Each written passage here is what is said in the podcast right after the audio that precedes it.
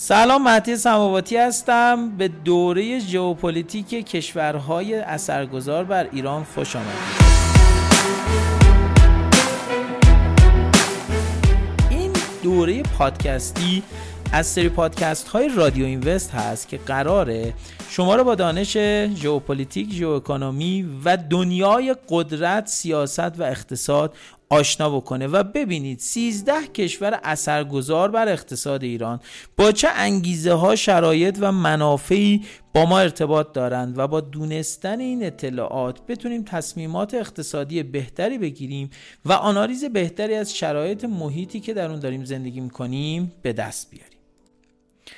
این پادکست با این روی کرد که توی ایامی که توی ترافیک و توی مسیر هستیم. چه میریم سر کار چه برمیگردیم چه توی فضاها و زمانهای خالی چه حتی قبل خواب. بتونیم با یک پادکست حد اکثر 20 ای با موضوع آشنا بشیم که شاید اگر بخوایم خودمون برای مطالعه زمان بذاریم باید ساعتها و روزها زمان اختصاص بدیم. بریم یه راست سر کشور اول کشور چین.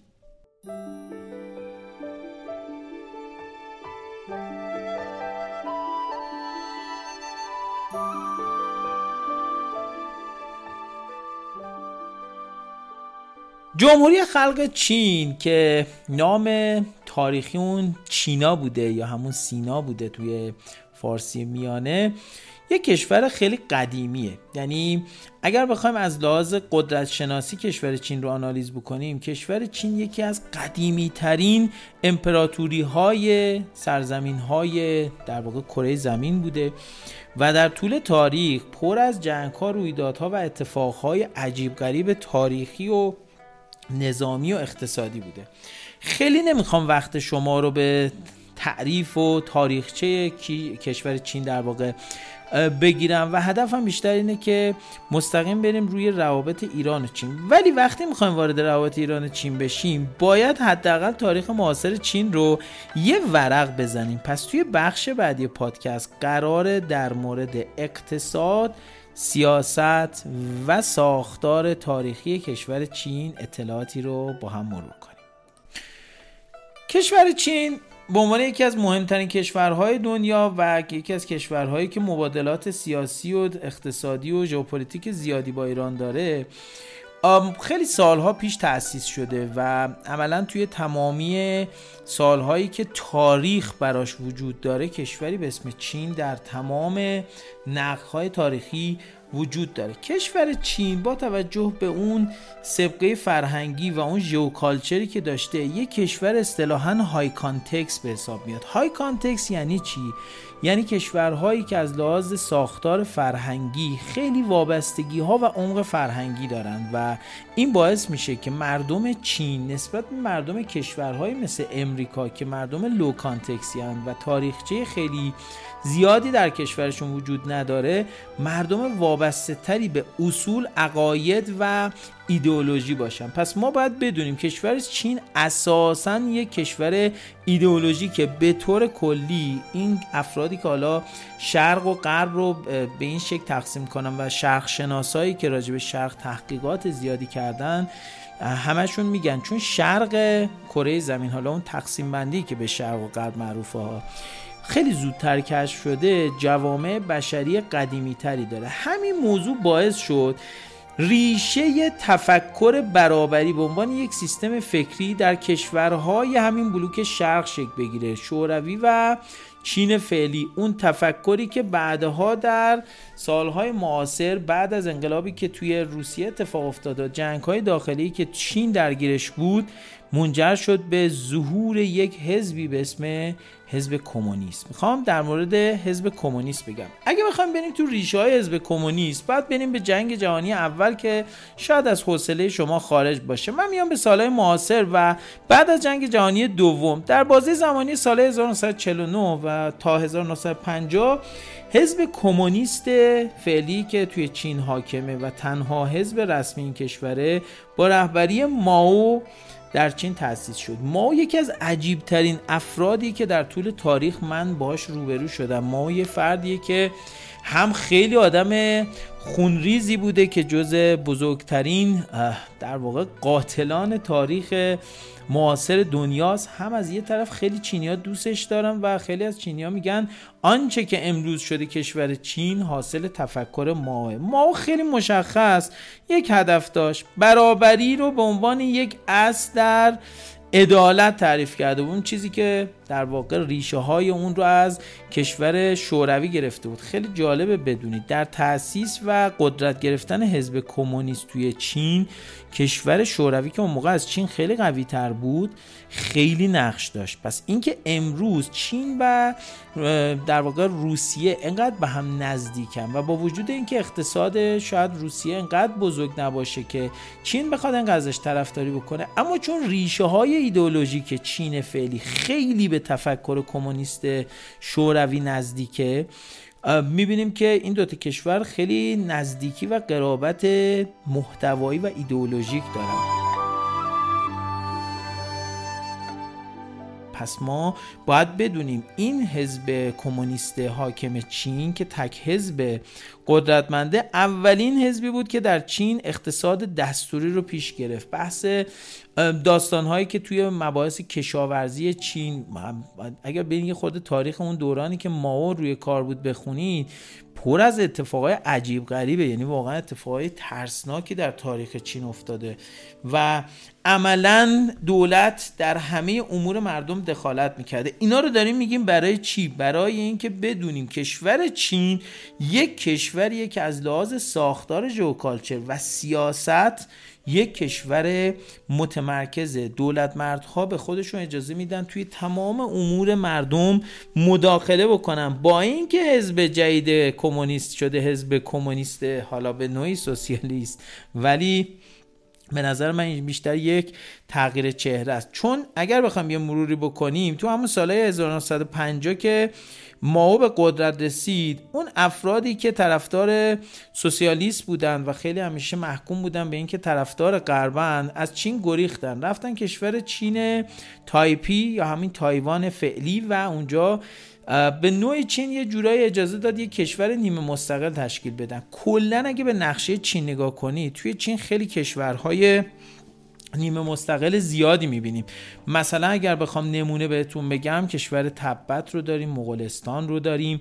مغولستان بین روسیه و چین قرار گرفته و شاید یه جورایی حضور مغولستان برای اینه نیمه مستقل هم هست. هم جزوی از خاک چینه ولی اون چاینا میلند نیست. چاینا میلند کشور دیگه. هم فاصله بین روسیه و چین قرار داده که این دوتا کشور در بیشترین مرزی که با هم دارن که میشه مغولستان خیلی با هم درگیر نشن. همیشه هم دیدید روسیه از جدای طلبهای مغولستان حمایت کرده. هند از جدای طلبهای در واقع جنوب در واقع غربی چین حمایت کرده. چرا؟ چون همیشه سه کشور روسیه چین و هند که مرزهای مشترک با هم دارن تلاش کردند با واسط کردن یه سری کشورهای نیمه مستقلی که همیشه هم طرفدار جدایی بودن بتونن روی چین نفوذ داشته باشن. از این ورم کره شمالی رو داریم و کره جنوبی.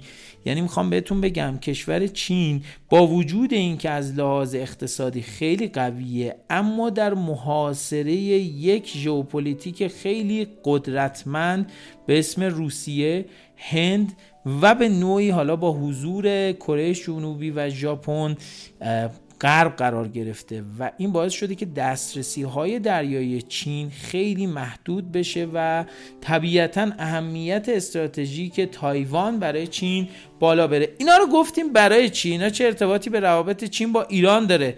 ما باید چین رو اون جوری که هست بشناسیم. پس چینی که توش کشورهای نیمه مستقلی مثل هنگ کنگ، ماکائو، مثل مغولستان، مثل تبت مثل در واقع تایوان وجود دارند دلیل حضور این کشورهای نیمه مستقل اینه که دنیا در چیدمان قدرت سعی کرده همیشه عوامل کنترلی رو بر حزب کمونیست چین وارد بکنه. توی این بخش سعی کردم اندکی از تاریخچه تأسیس کشور چین فعلی رو بگم. برای اینکه نکاتم رو تکمیل بکنم لازمه بدونید توی سال 1970 بعد از دوران اول ماو تحولات سیاسی خیلی زیادی تو چین شکل گرفت و این تحولات باعث شد که تو سال 1982 چینی یه قانون اساسی جدید بنویسن. یه ذره از اون نگاه مطلق کمونیست فاصله گرفتن. همون جا بود که عملا بین چین و شوروی یه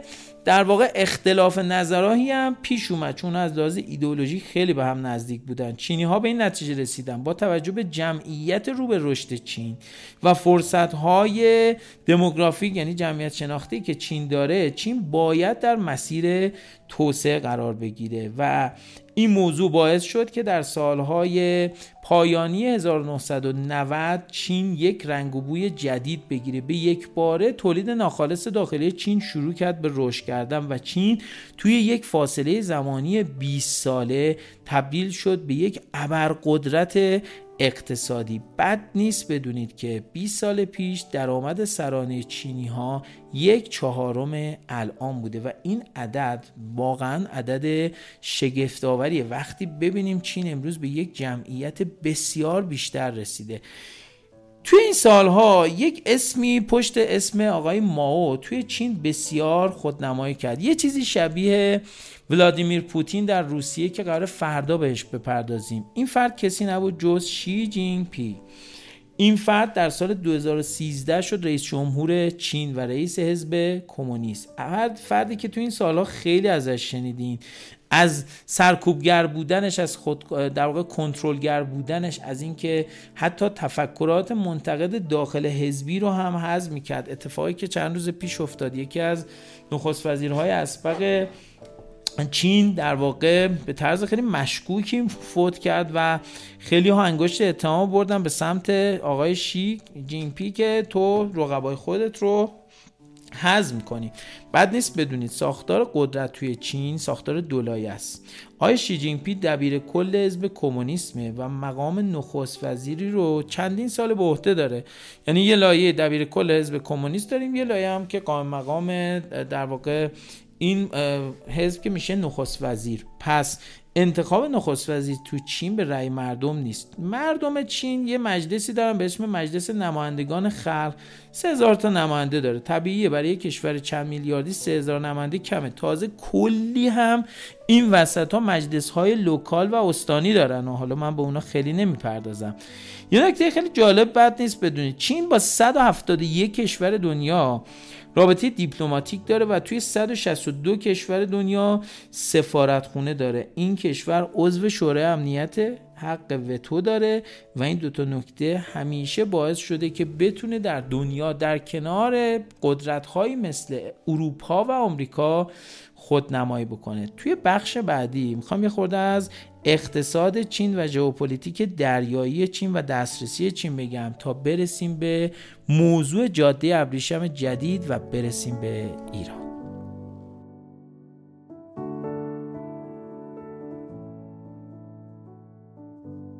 کشور چین با یه اقتصادی که تولید ناخالص داخلیش نزدیک به 18 هزار میلیارد دلاره.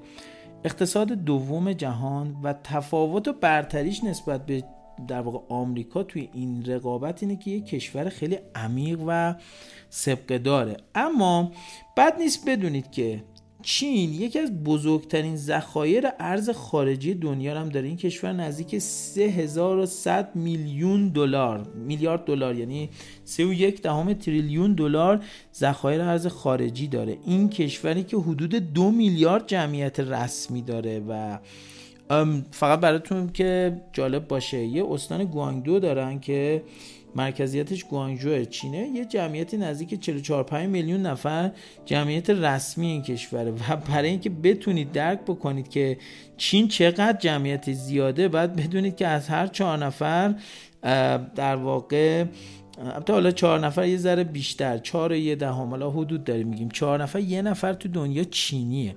چینی از همین مزیت جمعیتی استفاده کردند و شروع کردن از اوایل قرن 21 به توسعه انسانی چین در کشورهای دیگه. الان تقریبا تو همه کشورها و شهرهای بزرگ دنیا ما یه Chinese town داریم. یه مرکزی که چینی ها همه دور هم جمع میشن. برعکس خیلی از ملیت های دیگه که وقتی میرن توی کشور بیگانه از هم دور میشن چینی ها به واسطه اون high context بودن و فرهنگ کمونیست همیشه به صورت کلونی های تاون چاینیز تاون زندگی کردن.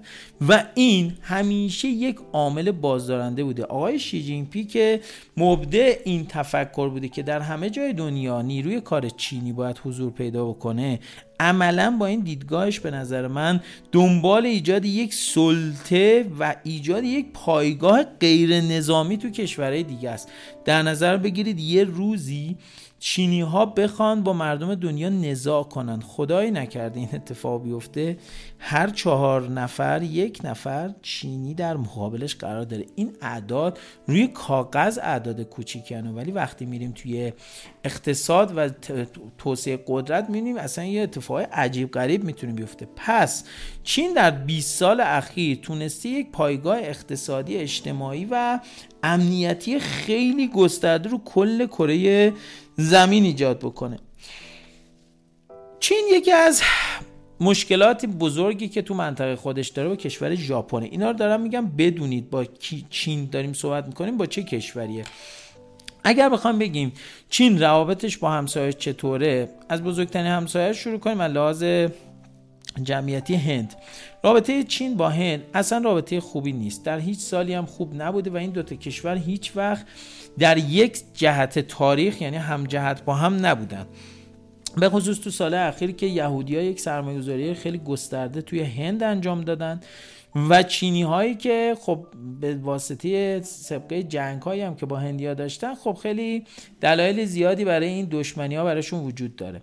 در سمت دیگه چین ما پاکستان رو داریم تاجیکستان رو داریم کشورهایی مثل قرقیزستان رو داریم. حالا خیلی نمی‌خوایم به این کشور رو بپردازیم. میایم رو روسیه. روسیه یکی از اون کشورهایی که رابطهش با چین همیشه خوب بوده. به نوعی کشور چین فعلی ایدئولوژیش از شوروی سابق میاد. پس طبیعیه که این دوتا کشور روابط نزدیکی با هم دارن.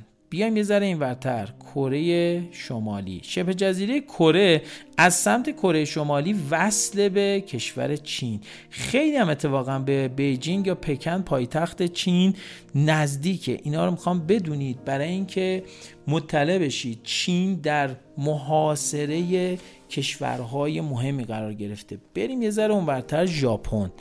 چین و ژاپن خیلی دلایل برای اینکه با هم خوب نباشن دارن. امپراتوری ژاپن که توی قرن گذشته یکی از خونخوارترین و خونریزترین امپراتوری رو کره زمین بوده توی سالهای جنگ جهانی اول و جنگ جهانی دوم کلی کشتار تو همین استان گوانجو کرده. کلی از مردم چین رو واقعا تار و مار کرد اون سالهایی که بخشی زیادی از چین فعلی در ید امپراتوری ژاپن بود. همین جزیره کرم جالبه بدونی یه دورانی مستعمره ژاپن و امپراتوری ژاپن بود و اتفاق حادثه در واقع بمباران اتمی ژاپن خیلی سبق تاریخی داره. چون ما بعدا کشور ژاپن رو داریم من ازش عبور می‌کنم. خب با این مقدمه برسیم به این که چین فقط و فقط و فقط از سمت شرق و جنوب شرقش به آبهای آزاد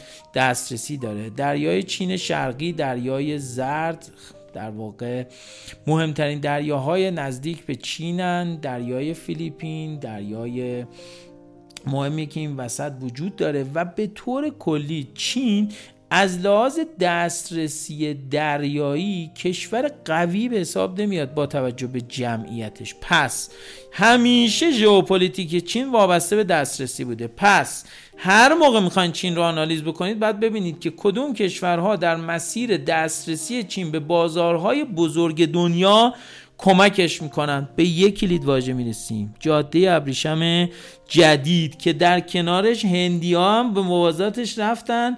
یه جاده جدید درست بکنن که به نظر من شاید اصلی ترین عامل درگیری حماس و اسرائیل همین راه جدیدی بود که قرار بود از هند بره به اروپا. چینی ها دوست ندارن هندی که از لحاظ ساختار جمعیتی بهشون نزدیکه خیلی براشون در واقع قدرتمند بشه و هندی ها تو این سال اخیر با رشد پیوسته تولید ناخالص داخلیشون نشون دادن رقیب خطرناکی برای اقتصاد چین خواهند بود. یکی از چیزهای خیلی مهمی که ما در مورد چین باید بدونیم اینه که بزرگترین صنعت های چین صنعت ساخت و سازه. پس چینی ها تو ساخت و ساز خیلی فوق العاده نمی‌دونم چین رفتین یا نه ولی اتوبان هایی که شما تو چین می‌بینید واقعا بعیده تو جای دیگه از کره زمین پیدا بشه. چون انقدر گسترده و عجیب غریبن که طبقاتی چندین طبقه دسترسی های عجیب غریب. چینی ها تو ساختمون سازی هم فوق العادن می‌خوام بهتون بگم چینی ها روی نقاط ضعفشون توی این 20 سال اخیر به شدت سرمایه گذاری کردن. من نمی‌دونم تفکر کمونیست برای چین خوب بوده یا بد. ولی اینو می‌دونم که توی این سالهای اخیر به رهبری شی جین پینگ چین قدرت مهمی در دنیا شده. این جاده ابریشم مهمترین چند, چند در واقع چسبندگی ژئوپلیتیک بین ایران و چینه. شاید از خودتون بپرسین پس نفت چی؟ ببینید نفت یک کالای قابل جایگزین دوستان. توی ساختار قدرت شناسی ژئوپلیتیک ما قدرت های قابل جایگزین داریم قدرت های غیر قابل جایگزین. ایران یه قدرت قابل جایگزین داره به اسم نفت. یعنی هر وقت دنیا بخواد ایران رو کنار می‌ذاره نفت جای دیگه جایگزینش میشه. اما یه سری قدرت ها غیر قابل جایگزینن. ایران همیشه تو این سالها فکر می‌کرد که بحث در واقع حضور ایران در مسیری که به جاده ابریشم جدید مرسومه قدرت چانهزنی بالایی براش در در واقع ایجاد می‌کنه. چون به نوعی هزینه دور زدن ایران از این جاده برای چین پروژه جاده ابریشم رو غیر اقتصادی می‌کرد. پس اینها رو بهتون گفتم که خیلی در واقع به این موضوع توجه بکنین. و در ادامه بحثم می‌خوام بپردازم به جاده ابریشم و روابط ژئوپلیتیک ایران و چین.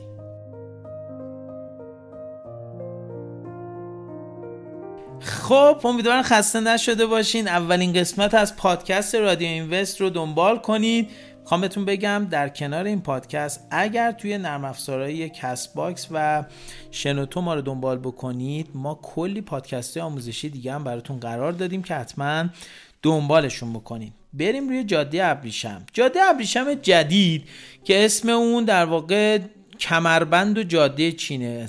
اصطلاحش در واقع بلتن روده یعنی جاده و کمربندی که چینی ها دارن می‌سازن یک ترکیب ریلی زمینی هوایی و دریایی است برای ایجاد یک دسترسی بسیار جامع از چین به کل دنیا. یک پروژه بسیار متحورانه که به نظر میاد چینی ها از سابقه تاریخی اجدادشون استفاده کردن. این جاده ابریشمی که 2000 سال پیش توسط یک سلسله توی چین به اسم سلسله هان ایجاد شد که توش می‌دونید خیلی از در واقع پایگاه های این جاده ابریشم از ایران رد می‌شد دیگه. چینی ها رو به این فکر وادار کرد که دوباره بیان این جاده ابریشم رو درست کنن. با پنج تا اولویت هستی اینکه یک هماهنگی سیاسی تو دنیا ایجاد چه یعنی تعریف منافع مشترک.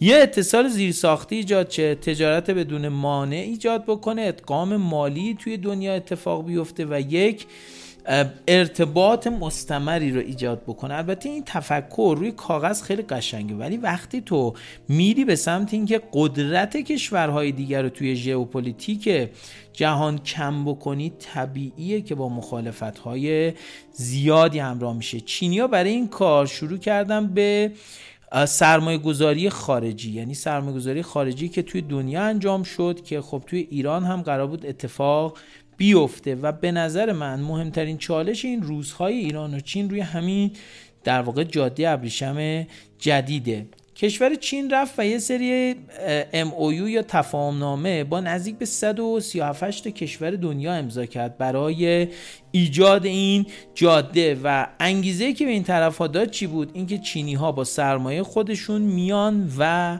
عملا توسعه این زیر ساختا توی بخش بنادر فرودگاه ها راهن جاده ها همه اینا رو ما درستش می‌کنیم. و خب برای خیلی از کشورها این سرمایه گذاری خارجی جذاب بود. خب طبیعتا این که میگن Belt and Road یعنی کمربند و جاده ببینیم چیه. این کمربنده طرحهاییه که اروپا و آسیا رو با هم وصل می‌کنه که این ایده اولین بار توسط همین آقای شی جینگ پی مطرح شد. تو همون سال اولی که رئیس جمهور چین شده بود. یه سال بعد آقای شی جینگ پی اومد و ایده جاده رو مطرح کرد که دیگه شکل این در واقع جاده ابریشم جدید رو شکل داد که طرحهایی بود برای ایجاد یه سری زیرساختای تجارت دریایی. خب تو مسیری که اصطلاحا بهش می‌گفتم مسیر مارکوپولو. حالا خیلی اصطلاح جالبی برای اتصال چین آسیای جنوب شرقی و آفریقا و اروپا و این مسیر طولانی ترین در واقع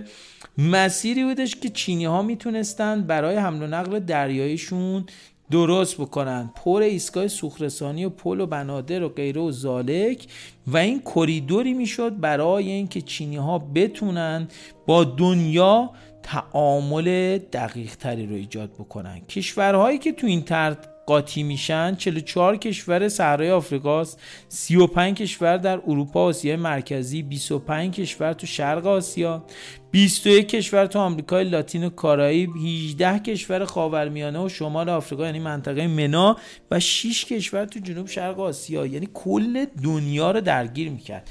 ببین وقتی همچین طرحی با یه همچین ابعادی میاد که چینی ها خیلی هوشمندانم رفته بودن سراغ کشورهایی مثل ساحل هاش کومور کشوری که شاید خیلی هاشون اسمشون رو ما نشنیدیم.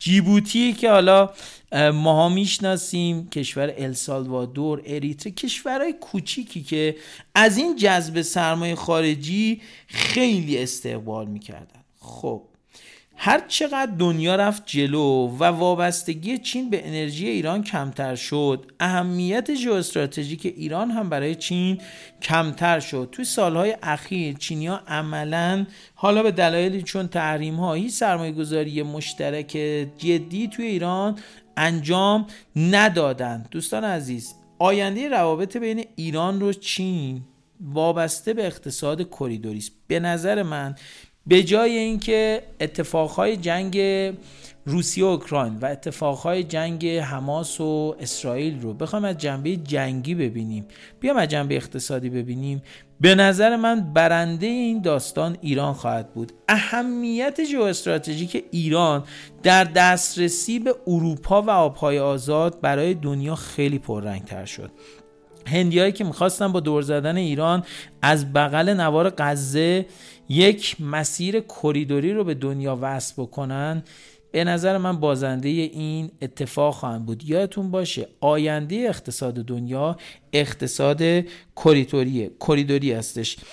ایران خیلی خوب می‌دونه که توی این چیدمان جدید قدرت وابستگی و نزدیکی و قرابت ایدئولوژیک و رفتاری و مرزی و منافعیش به چین خیلی بیشتر از آمریکاست. پس طبیعتا این موضوع رو خیلی پررنگ خواهد کرد برای حضور چین در ایران. من به نظرم ما به زودی باید شاهد یک سری روابط یه خورده استراتژیک تر بین ایران و چین باشیم. احتمالا چینی ها اگر یه خورده موضوع در واقع FATF و موضوع تحریم ها کمرنگ بشه سرمایه‌گذاری جدیدی رو توی کشور ایران انجام میدن. یه نکته جالبم بهتون بگم واد پولی چین همیشه یکی از محلهای دعوای بین چین و آمریکا بوده. دعوایی که بین ترامپ و شی جین پی پیش اومد و عملا چینیا گفتن ما فقط از این به بعد با واحد پولی یوان ترید می‌کنیم با شما. در حالی که در واقع آمریکا همیشه چین رو محکوم کردن که تو واحد پولیت رو دستکاری می‌کنی دامپینگ می‌کنی توی نرخش و جالب بدونید هر یک دلار آمریکا الان حدود 7.27 صدم درصد 7.27 صدم در واقع CNY یا همون یوان چین هستش. پس چینی ها یک مسیر 20 ساله اومدن. حالا بریم ببینیم ایران از چین چه منافعی می‌بره. دوستان چینی ها رو که مشخص کردیم. چینی ها از بیشتر از اینکه خود ایران نفت ببرن به نظر من بیشتر از ترسی که ایران تو منطقه داره و نفوذی که داره نقش می‌برن. اما اون چیزی که ایران از چین می‌بره چین دومین اقتصاد دنیاست. چین بسیاری از توسعه های زیرساختی رو می‌تونه برای ایران با قیمت های خیلی پایین تر از آمریکا انجام بده. چین از لحاظ ایدئولوژیک به ایران خیلی نزدیکتره تا اقتصادی مثل کشورهای اروپایی و غربی. دوستان عزیز ایران مشخصا از چین یک حمایت امنیتی رو می‌خواد. با وجود اینکه خیلی جاها ما از این دوست در واقع کم معرفتمون آسیب زیاد دیدیم اما خیلی جا توی شورای امنیت سازمان ملل و اون حق وتوی چین و روسیه بوده که به ایران کمک کرده. این موضوع رو گوشه ذهنتون داشته باشید اما یه فکت تاریخی بگم و این پادکست تمام میشه. هیچ وقت در طول تاریخ همزمان دو کشور نفتخیز ایران و عربستان همزمان در یک سمت به چین نزدیک نشدند شاید قرار تاریخ عوض شه و شاید هم قرار تاریخ تکرار شه. نمی‌دونیم. اما می‌دونیم که چالش های خاورمیانه که قرار بود از خاورمیانه دور شه مجددا به این منطقه برگشته و به نظر من اتفاقای اخیر جنگی که در, رو در واقع اسرائیل و غزه اتفاق افتاد یک پای مسلمش چین و منافع جاده ابریشمه. در مورد جاده ای که هندی ها قصد تاسیسشو داشتن حتما در روزی که در مورد ژئوپلیتیک کشور هند صحبت می‌کنیم بیشتر بهتون اطلاعات میدم. لطفا نظرات خودتون رو با ما به اشتراک بگذارین. مرسی که به رادیو Invest کانال ژئوپلیتیک و ژئواکونومی اولین قسمت از پادکست آموزشی ژئوپلیتیک 13 کشور تاثیرگذار بر ایران رو گوش کردید من مهدی سماواتی هستم و خوشحالم در کنار شما این دقایق رو سپری کردم. روز و روزگارتون خوش.